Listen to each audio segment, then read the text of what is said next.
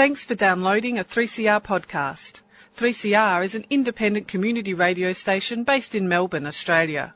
We need your financial support to keep going. Go to www.3cr.org.au for more information and to donate online. Now stay tuned for your 3CR podcast.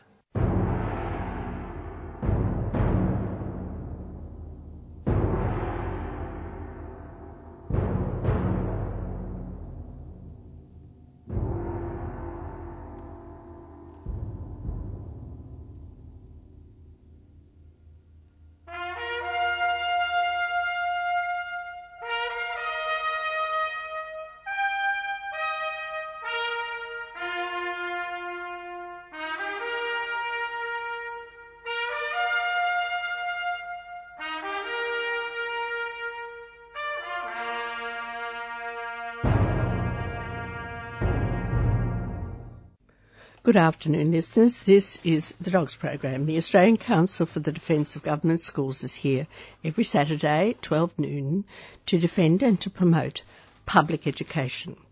And as Ray Nielsen, our erstwhile president, who has gone to meet his maker, um, always said you have to define what public education is because private schools are forever trying to say that they are really public. Public education is public in purpose and outcome. Above all, it is public in access. It is available f- to every child without discrimination of any kind. It is open to children of any and every faith, any and every ethnic background, any and every uh, bank balance of their parents, and also any and every disability if they have one. This is very important if you are going to have a public education system and for that reason it should be publicly owned and controlled and it should be the only one that receives public funding. It is the only one that can possibly be publicly accountable and it is also the one that our governments, if they are genuinely democratic governments, should fund and provide for every child. Now we know that in this 21st century, we are having a difficulty in making sure that this cornerstone of our democracy is kept intact. Why? There is any and every program for the privatisation of our schools. Two of these are coming from America and uh, the private schools are pushing one, particularly the religious schools, that's the voucher system. And the other one, or a form of it, is being pushed by Mr. Pyne, our federal Minister for Education, and also by the right-wing think tanks with Jennifer Buckingham uh, leading the charge, and that is the charter schools. So this week on our website we have two news releases for you. One is news release 616, which deals with charter schools, and the second one is 617, which deals with the voucher system. So here is 616 and you can find it if you go now to www.adogs.info and go to the media release uh, section. So 616, Washington Supreme Court. Charter schools do not qualify as common schools and cannot receive public funding. Australia should learn from the American charter school fiasco. Charter schools are not public schools and should not receive public funding. In a 6-1 decision, the Washington Supreme Court found significant portions of voter-approved Initiative 1240, the Charter School Act, unconstitutional. The High Court said that charter schools do not qualify as common schools and cannot receive public funding. In the lead opinion, Chief Justice Barbara Madsen said the case wasn't about the merits of charter schools, simply whether they were eligible. Citing the state Supreme Court precedent from 1909, she said they're not because they are not under the control of local voters. A coalition of groups, including the State Teachers Union, a group of Washington school administrators, and the League of Women Voters, sued the state in 2013 to stop the new charter system, which was adopted in 2012. Last year, Washington State had one charter school, and this fall, or this autumn, that's in the United States, of course, nine charter schools are scheduled to open their doors across the state. But according to the KIRO news agency, which the dogs and the dogs received this information, thank you very much from one of our listeners, every public charter school planned to be open on Tuesday, September the 8th, so they're quite happy to go against the law. The Supreme Court has affirmed what we've said all along, according to the um, uh, people who took it to court. Charter schools steal money from our existing classrooms and voters have no say in how these charter schools spend taxpayer funding, said the president of the Washington Education Association, Kim Mead, in a statement. Mead said the court ruling is another reminder of the state legislature's failure to fully fund basic education as required by the state constitution.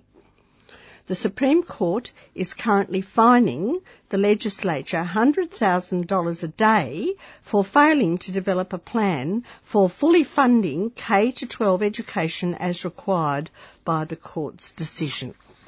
Very interesting, isn't it? Instead of diverting taxpayer dollars to unaccountable charter schools, it's time for the legislature to fully fund K-12 public schools so that all of Washington's children get the quality education the Constitution guarantees them, they said. So that is our press release 616. Dogs agree with this decision and think that Australia can learn from the American experience and reject any charter system proposal from a pro-private school government. So that is 616. Now I'd like to go to 617, which is the um, about vouchers. Now, the voucher system in America has had a long history. And of course, our private schools, particularly our Roman Catholic school parents and others, uh, who talk all the time about choice, but really it's their choice, just us. They think that justice really means just us. As one of our members once said, her name was Sylvie, and I always thought that she had a point there uh, with the word justice and just us. Uh, the voucher system has had a, a very checkered history in America. And Americans who support are in fact supporting public education and opposing vouchers in spite of several state attempts to impose them on taxpayers. The federal system, like the Australian system, is uh, a federated system and you have much more local control of education and state control of education in America, although the federal government has been entering the education uh, funding system in recent years. Now, in America, in spite of attempts to privatise education, there has been a great victory in the American Supreme Court. We've just been talking about the Washington High Court, which is the, state court. We're now talking about the American Supreme Court. There have also been three voucher bills that have been defeated in Congress, and a Gallup poll results have indicated that Americans still support public education against vouchers and private education. Now, first of all, the Supreme Court ruling. Unlike the Australian High Court and its interpretation of the Australian Constitutional Religious Liberty Clause, namely Section 116, in the 1981 Dogs case, the American Supreme Court takes separation of religion and the state in their First Amendment very seriously. The Colorado Supreme Court's ruling against the Douglas County School Voucher Plan was a great victory for public education and religious liberty, and above all, the right of taxpayers not to be compelled to support religious institutions. And this ruling lined up nicely with the view of the Colorado voters who rejected vouchers at the poll in 1992 and 1998 by a landslide average margin of 63.5% to 36.5%. Taxpayers for public education and one of the plaintiffs in the lawsuit against the Douglas County schools is to be commended for its ev- efforts. Now, how did we find this out? We found this out because Edd Doerr, who comes from the uh, Society for Religious Liberty in America, has sent us this information. Now, as well as that, there have been three voucher bills defeated in Congress. They were defeated in July despite the top-heavy Republican majorities. Both the House and the Senate rejected the so-called A plus amendment, and the House vote was 235 to 195, with 49 Republicans joining all the Democrats on July the 8th. And in, on July the 9th, the Senate uh, also uh, voted against the A plus scheme by 54 to 44, with nine Republicans joining the Democrats. Very interesting. Uh, Senator Lamars Alexander's pro voucher scholarship for kids amendment was also rejected 52 to 45 with eight Republicans in opposition. And as well as that, Senator Tim Scott's Title I Portability Amendment, which would have allowed public funds to be transferred to private schools, went down to a 51 to 45 defeat on July the 14th because seven Republicans opposed the Scott Amendment.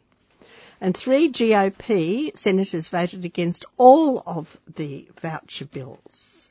Susan Collins, Collins of Maine, these are the independents, Mark Kirk of Illinois and Lisa Murkowski of Alaska.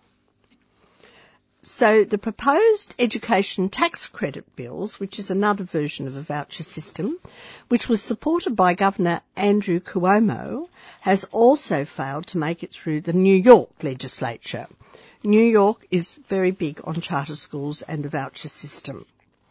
It's a major defeat for private school interests since neither the Education Investment Incentive Act nor the Parental Choice in Education Act ever reached a floor vote.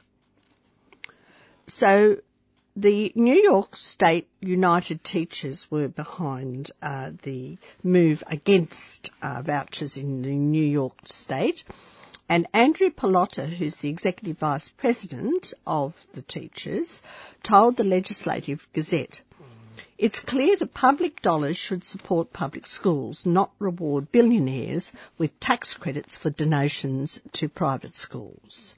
And Billy Easton, the Executive Director of the Alliance for Quality Education, added, we saw one of the most massive spending sprees in recent history funded by hedge fund billionaires who wanted a huge increase in the number of charter schools and a sweetheart tax credit deal for donations to private schools. So there you have it, listeners.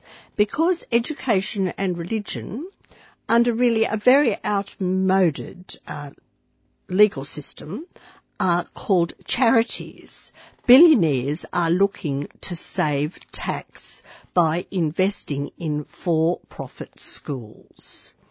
Very interesting. So they're going to make money on private school parents having to pay fees and they're going to make money also on tax credits or exemptions.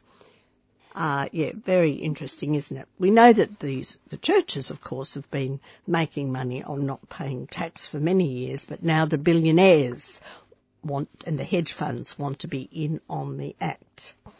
Now, private school interests were not without one victory, however. The legislature opted to provide non-public and parochial schools with $250 million for mandated services reimbursements, whatever they are. It's a first time huge infusion of money that frankly they didn't deserve probably, uh, and there is a question whether they should have had it. But the struggle over these tax credits, which is the exemptions for charter schools for billionaires who put money into them, is not uh, finished. The billionaires and the hedge funds aren't the only one with a aren't the only ones with a vested interest in private education. The biggest multinational in the world is the uh, organisation that has the biggest interest in uh, getting taxpayer dollars for their schools. And that, of course, is the Roman Catholic Church. The New York Cardinal Timothy Dolan said, well, we might have come up short this time, but we will redouble our efforts next year. As we all know, the Catholic Church has not given up getting taxpayers' money into their own private treasury uh, since state aid was stopped in 1872 in Australia. And now, of course, with state aid, they are bringing in billions and billions every year of yours and my taxes. Now, one of the biggest victories for the voucher movement also occurred in June in the generally off-radar state of Nevada, because that state's legislature passed and signed on June the 2nd a sweeping program of tax credits and universal education savings accounts. So the voucher people are winning there in some states. Nevada is one and we've given you lots of information on that. And there is also um, uh, other places like North Carolina and Montana and Arizona. So you can read about those in our press release. But the third interesting thing that I'd like to tell you about is how Americans still support public education over against private education. There have been 28 state referendum elections from coast to coast between 1966 and 2014. And in these uh, referendums, millions of voters have rejected vouchers or their variants by an almost identical margin, most recently in Hawaii in 2014 and Florida in 2012. And they still oppose school vouchers by 57% to 31%, according to the highly respected 47th annual Gallup poll on public attitudes towards education. And it's very interesting that there might be political differences in attitudes towards vouchers, uh, the Democrats, of course, oppose vouchers 71% to 16 and independents by 63 to 29%, but even the Republicans, whose congressional and state legislative members have enthusiastically embraced vouchers, are split evenly on the voucher system. So it's uh, a very interesting situation in America. And when our right-wing think tanks and members of them, like Jennifer Buck- Buckingham, and also uh, Christopher Pyne, tell us that we should be following America with charter schools and vouchers. Uh, we need to understand the facts. Uh, it's just not that simple in America at all. And in fact, our sources, and we're very grateful to our sources, keep us informed uh, regularly on what is happening in that country. So uh, that's all for me from now. Uh, over to Robert. Thank you very much. You're listening to the Dogs program here on 3CR 855 on the AM dial. Jean has been talking in some depth, and I think it's worth listening to, about the voucher system in the United States of America. Now, Jean, how does the voucher system apply um, when we talk about education in Australia, and in particular, what is often touted by some educational sources is what's called the Gonski. Uh, model. Um, how do vouchers relate to Gonski? With vouchers, the money follows the child. So that if a person in America opts out of the state system and goes to a private system, they take a voucher, uh, an amount of money with them. And if you actually sit and think about it, Gonski is talking about giving money to individual children. What the Gonski report is in fact uh, promoting under the guise of a needs system is a modified voucher system. And the dogs have always been very concerned about this, and I think we need to continue to be, to be concerned. Ever since state aid was given in this country uh, by the Labor Party, by Whitlam, who wanted the DLP votes to come back on board into the Labor Party, and look what's happened to the Labor Party ever since. I don't think we can call it a Labor Party these days, uh, but ever since state aid was given, uh, we have had a desire to talk about needs policies. And every time there has been a needs policy tinkered with, more and more money have gone to the greedy schools. And we have ended up, as Gonski discovered when he took the lid off the garbage tin, we have ended up with much, much greater inequalities than we ever had back in 1964 when state aid was introduced. And this is inevitable. If you actually allow private schools to pick and choose children and discriminate against other children, you are going to have, and then you fund them, you encourage them to do this, you are going to have inequalities. And at the moment, the vouchers, if you like, which are in fact the per capita amounts that the um, private schools get for children who are enrolled in those schools, um, they are causing greater inequalities. And the total amount that is now going into our private schools in Australia and our religious schools mainly, um, in fact, is getting to the point where it can be proved to be more than uh, what our own state schools are getting our public school system is being well and truly undermined. And the people in America understand this. They understand that if you build up a private system, and especially if you uh, charge fees in that system, then you are going to have inequalities. We said that this was going to happen in the 1960s and it has happened. And it seems that Australia is just not prepared to take on the private school interest. And because of this, the for-profit people, the charter school people and the big billionaires and the hedge fund people who've got all of this dirty money run, running around the world realise that there is money to be made out of insecure parents. And I think this is a very sad situation indeed. And the America, uh, in America, they are putting enormous pressures on the legislature to bring in charter schools and vouchers. And um, we are under the same pressure here in Australia. But in America, they are actually standing up to them much better than we in Australia. Yes, yes, indeed. Thank you, Jean. I'm just explaining how what you're talking about relates directly to the Australian context. You're listening to the Dogs program here on 3CR 855 on the AM dial.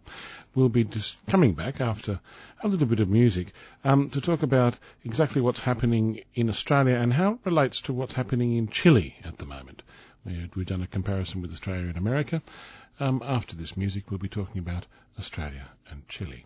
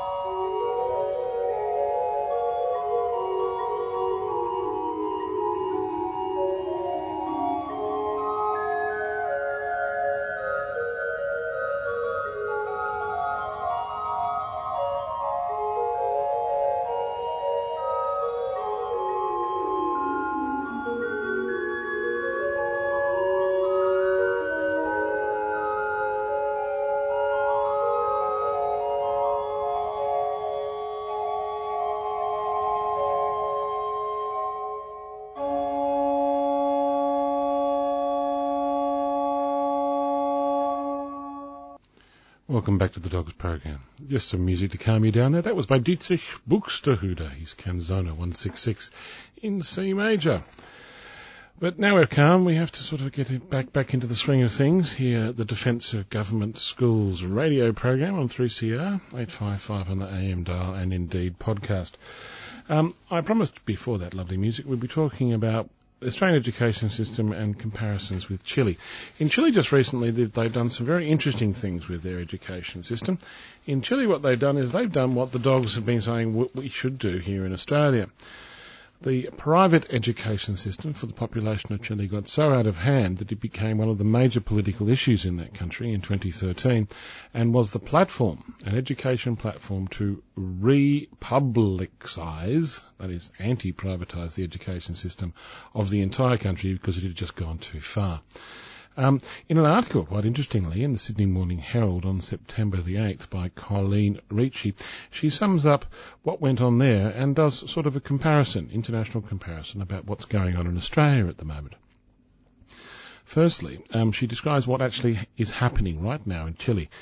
Um, and this has been described as the most radical and ambitious education reform over three decades. The new laws in Chile ban profit making, they ban tuition fees. They ban selective admission practices in all private schools that receive funding from the Chilean government. I'll just say that again. In Chile, they have banned profit making, they've banned tuition fees, they've banned selective admission practices in all private schools that receive funding from the Chilean government. Now bear in mind, if you have a private school that receives no government funding, you can make a profit, you can charge fees, and you can have selective admissions practices. But as soon as you take money from the Chilean government, all of those things are now out of bounds. Well, we should have that under the Discrimination Act, shouldn't we? Well, indeed. This is something that does not currently happen in Australia. But back to the article by Colleen Ricci. She goes on to say that the reforms present the fulfilment of a promise made by President Michelle Bachelet during her 2013 election campaign and, I, I quote, begin a process of deep transformation that will ensure quality, gratuity, integration and an end to profit making in Chile's education system, a system that has been described by the most socioeconomically segregated in the OECD.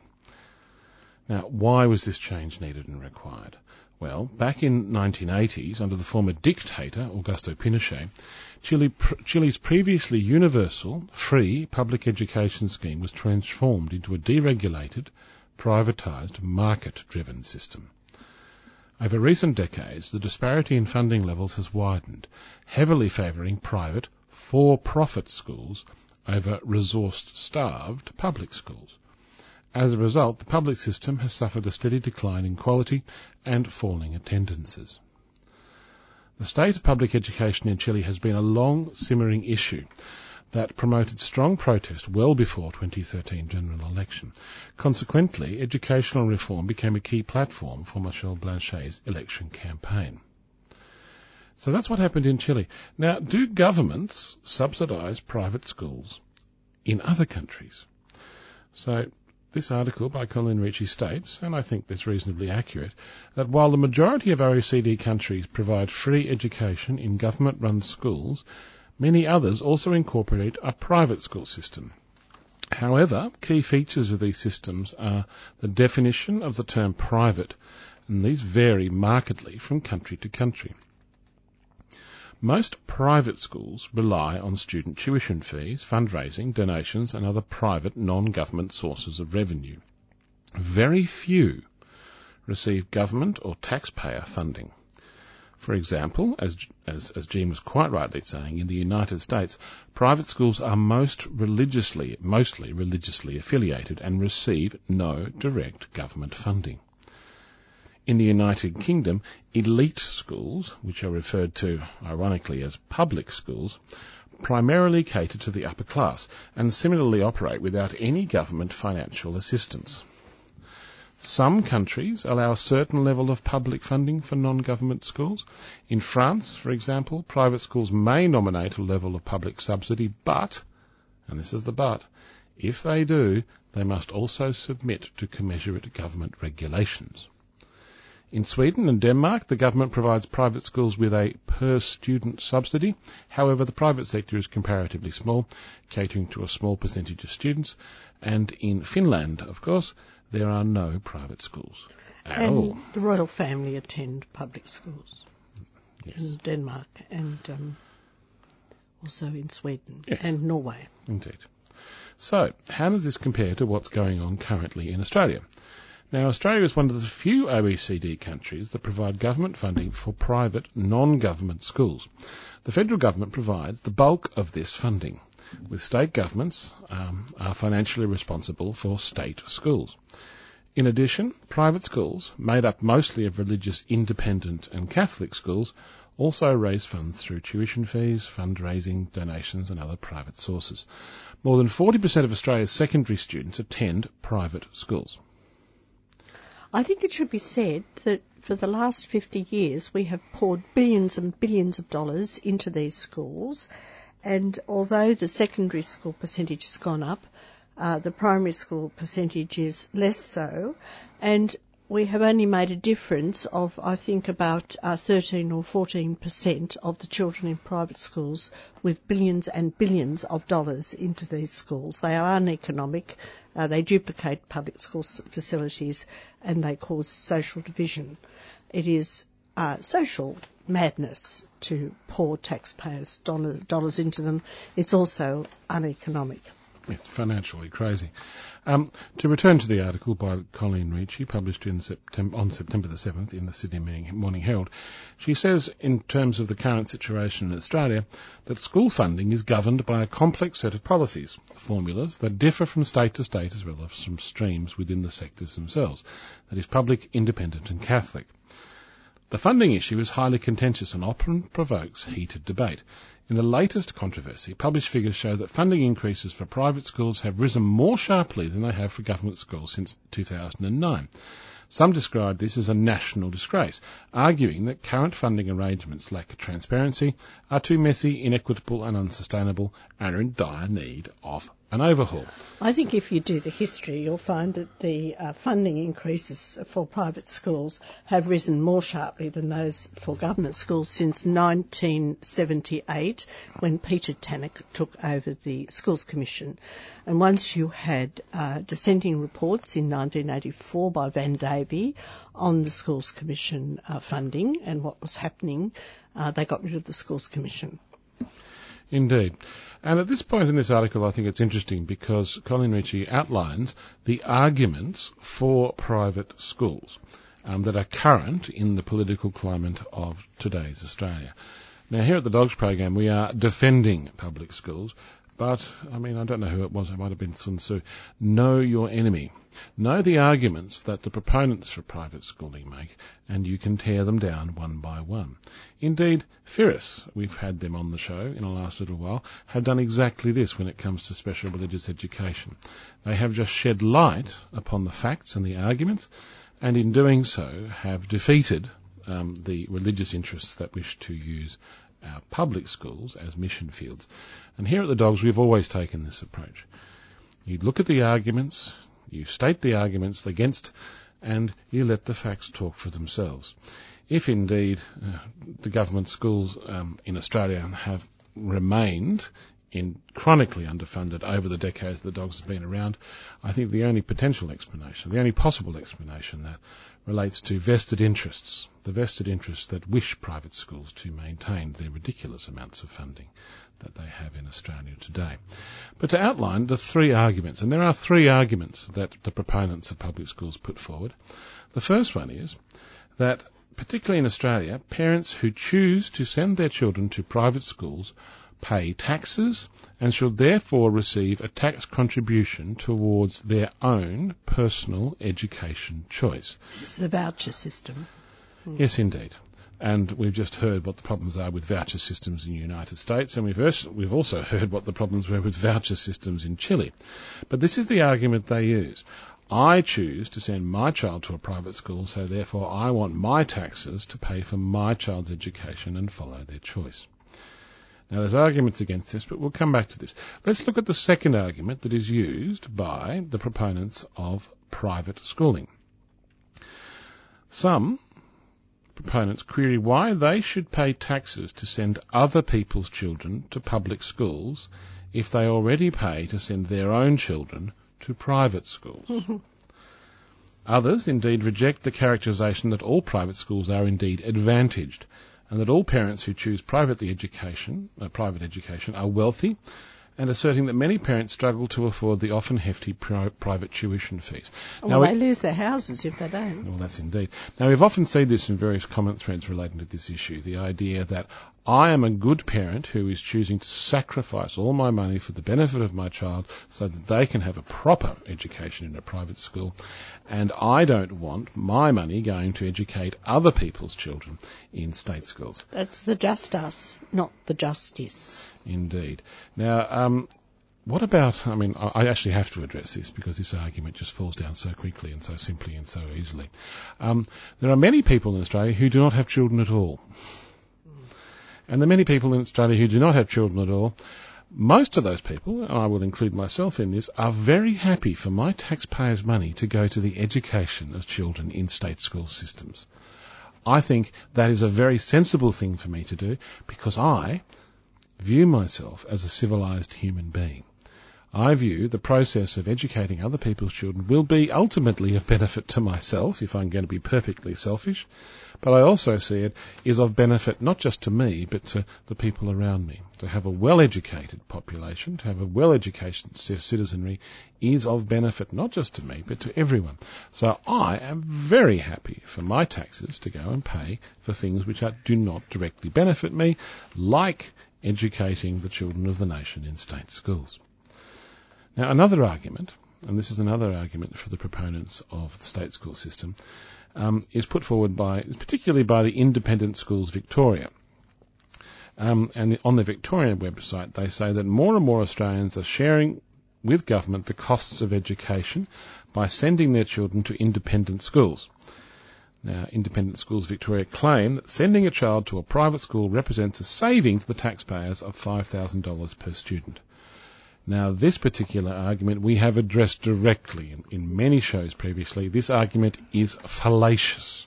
It is absolutely fallacious. Duplication it, of facilities. Duplication of facilities, so, so taxation benefits, and indeed, if you dig into the figures, private schools actually get more money from the government, not just tuition fees, from the government, in case after case after case after case. Now, when this was put forward, of course, Independent Schools Victoria say, oh, this is just cherry picking. It's not cherry picking. The data's out there. Bonner and Buckingham did this work. Um, in, in 2015, it's out there. And so this argument itself, I mean, I said we weren't going to deal with them one by one, but this particular argument, um, again, is fallacious. Yes, Bonner and, and, Morrow have done some tremendous work, and of course Trevor Cobbold as well. And I think that we have to also thank David Zyngier from Monash University, who's been doing some terrific work on all this. And we'll be coming to him actually in this show afterwards, because he's written a very interesting commentary on um, the education system of Chile, which I think is worth mm-hmm. worth investigating in detail. But of course, there's us. There's here at the Dogs. Um, and we have a very different view to this, and our voice is heard. Um, and indeed, the Sydney Morning Herald acknowledges our voices because they say that we should, well, I say, and the Sydney Morning Herald recognises that we say that we should, in Australia, follow Chile's lead. End government funding of private schools and funnel the money back into the public system. It's cheap, it's efficient, it's the right thing to do, and it benefits the nation. Very, very simple. And we're now dealing with all this money, as well as international companies, uh, international religious companies around the world, that actually want us, our taxpayers' dollars, to go to enable them to either fill children's heads with particular belief systems or make profits, make money. Uh, I find this quite extraordinary, but this, of course, is not what you do in a democracy. This is what you do in a fascist country.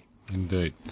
Um, others who don't quite hold the dog's position, which is to take all the money off the private school systems and funnel it back into the public system so that everyone gets an equal opportunity, an equal start in life, equity, equity being one of the major things that dogs are talking about, and also, indeed, equality being different things. Now, others just look around and we're not necessarily just taking the dog's point of view, say it is ridiculous, and they're angered actually at the extraordinary facilities that are enjoyed by many private school students, made possible by government funding. And that these exist at the expense of public schools that struggle to provide the essentials of education. And my goodness, the public schools do provide the essentials of education and much more because of the quality of teaching that goes on. And if we're going to integrate another 12,000 people who are coming from traumatic circumstances, the money should be going into the public system where these children should be going to school. That's because if these people turn up into our schools, educating them is not a charitable act. Education right. is not a charity. It is something that the citizens of this country and people who come to this country can expect as a right. And this annoys me often when it comes to this argument between private schools and public schools. The idea that private schools provide education fundamentally in terms of values as a charitable act with their scholarships. No, no, education is far more important than that.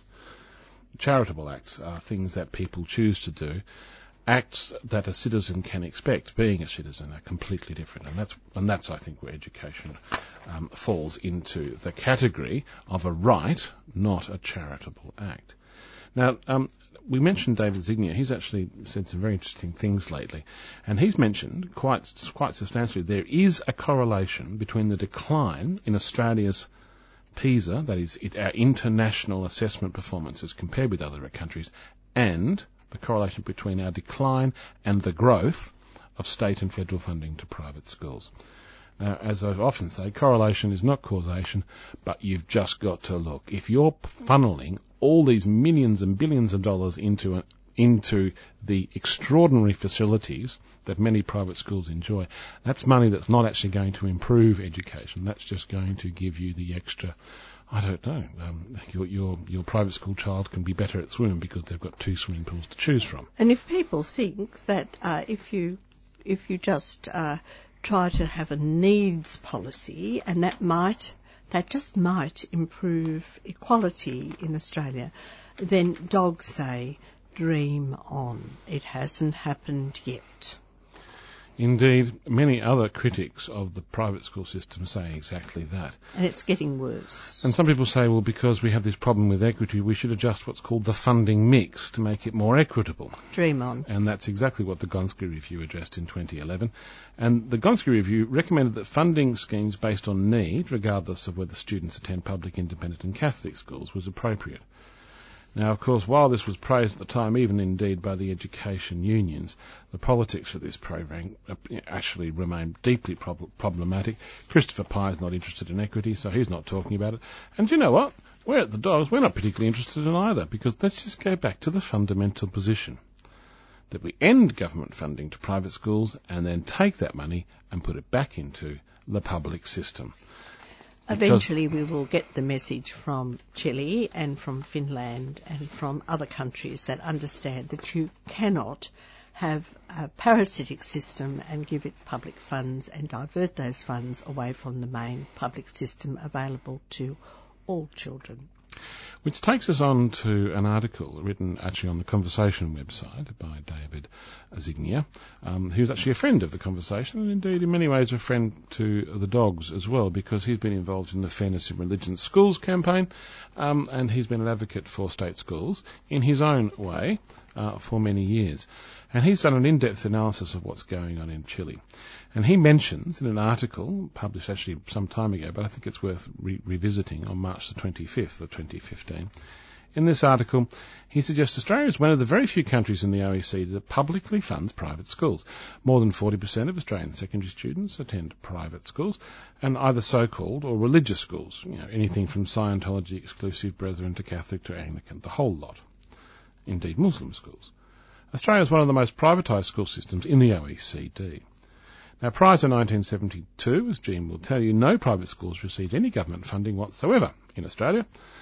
And while most OECD countries have oh, that's not strictly true. True, they were getting science grants in 1964 after Sputnik went up, and in 1956 they were given uh, tax tax exemptions. Mm. That's right.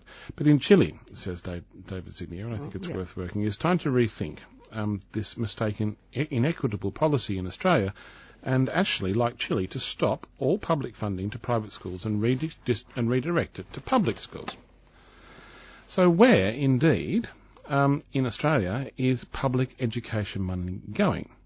Now, new figures from the Productivity Commission show that the government funding increases between 2008 and 2009 and 2012-13 massively favoured private schools over public schools. Funding for private schools in Victoria, for example, private schools increased almost 20% per student, or eight times the amount that it increased for public school students. And across Australia, the dollar increase for private schools was nearly five times that for public schools. The average increase in private schools was almost $2,000 per student compared to a bit over $200 for public school students.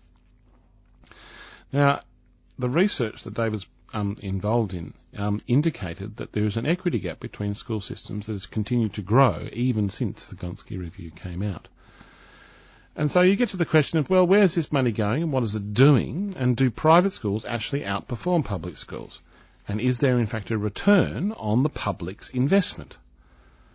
Now, parents can, in addition to government money, uh, spend $30,000 a year on a private education. And according to the Australian Scholarships Group, the forecast cost of sending a child to a private school in Melbourne is about half a million dollars over 13 years of schooling, and that's after tax, in addition to the massive public subsidies these schools receive.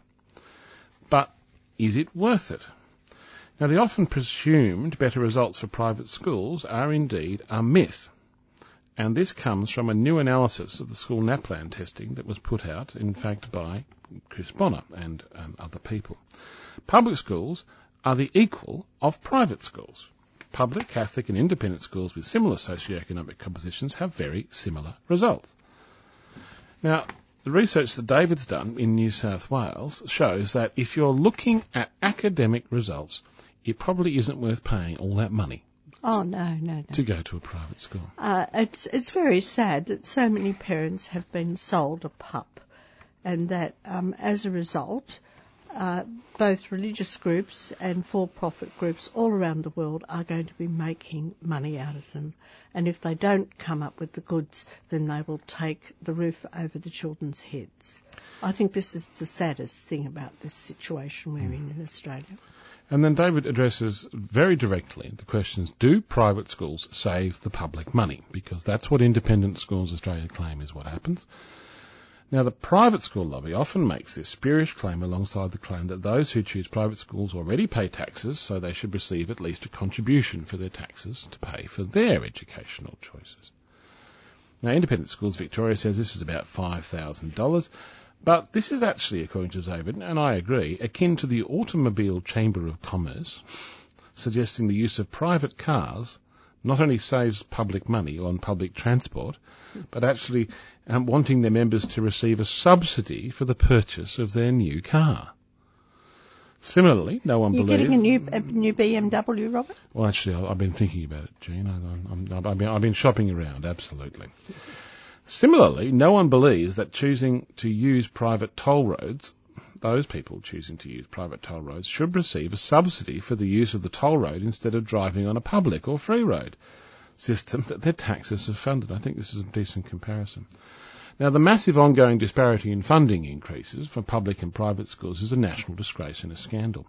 And because private schools have been receiving significantly, multiples more money increases than, than, than, than, public schools over the last five years and previous, as Jean has mentioned, mm. the whole idea that the private school system is saving us money is now to the point. There's been a tipping point in the last six months. It's now just not true. Mm. They have got so greedy that the amount of money that's being spent by the government on private education is now equal to or more than the amount of money spent in the public system. Isn't this it's so gone much? too far. In fact, it's gone too far in Chile, where the people rioted, and at some point in Australia, we're going to wake up. And I think people are waking up very, very soon because I, I speak to a lot of parents. Well, I was speaking to a parent uh, just, just, just last week it was. And she said, oh, look, I can't really send my child to the local state school because the school's overpopulated and there's too many kids, so I had to send my child to, to the local Catholic school instead. instead. And this happens a lot and a lot and a lot. I mean, it, it, it's one of the justifications. Oh, look, I, I, do support public schools, but in my area, mm. in my situation. She might find that when her child is expelled, uh, then uh, there won't be a public school alternative for her.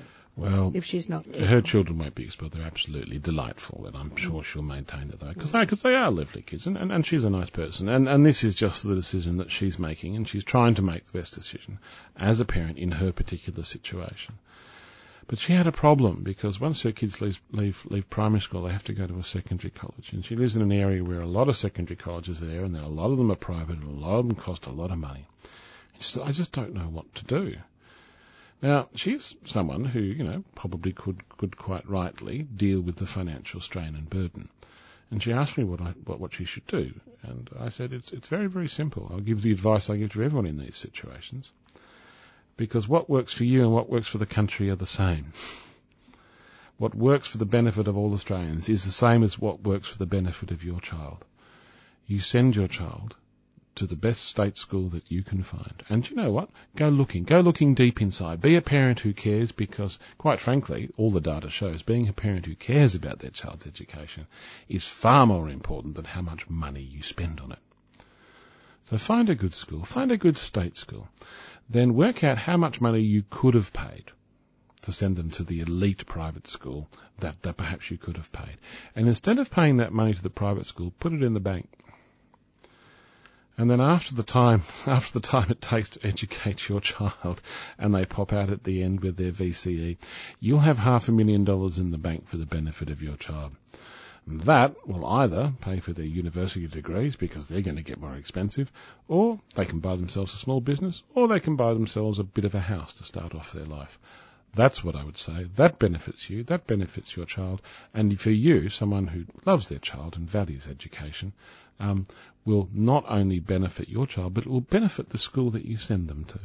I wonder what on earth benefit any parent or child could have possibly derived from Geelong Grammar after watching the headmaster on the TV this week, Robert um, that was both shocking and sad.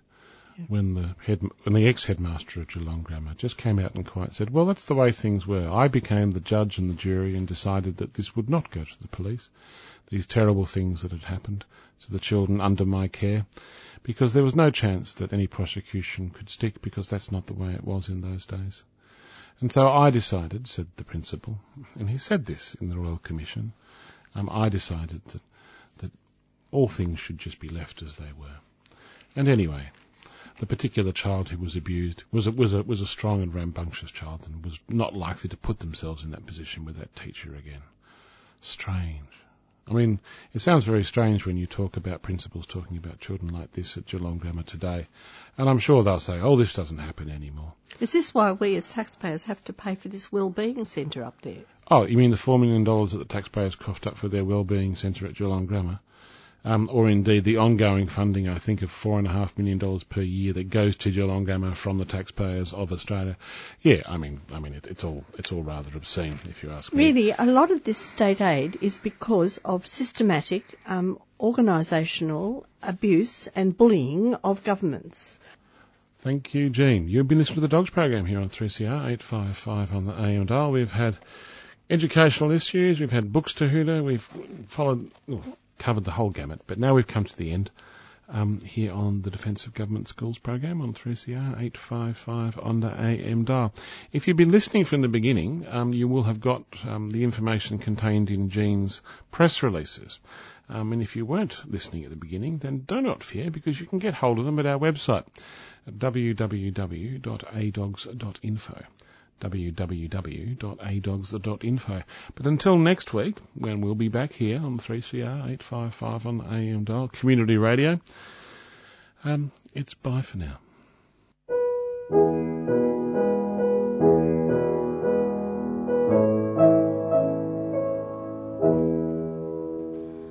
I dreamed I saw Joe Hill last night, alive as you. Says I, but Joe, you're ten years dead. I never died, says he. I never died, says he.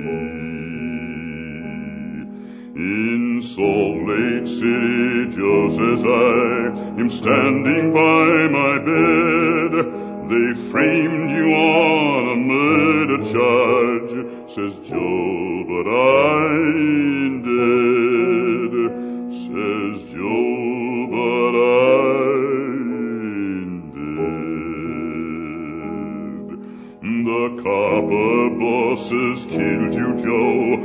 shot you, Joe, says I. Takes more than guns to kill a man, says Joe. I didn't die, says Joe. I didn't die. And standing there as big as life, and smiling with his eyes, says Joe, what they can never kill, went on to organize, went on to organize. From San Diego up to Maine, in every mine and mill, where workers strike and organize, it's there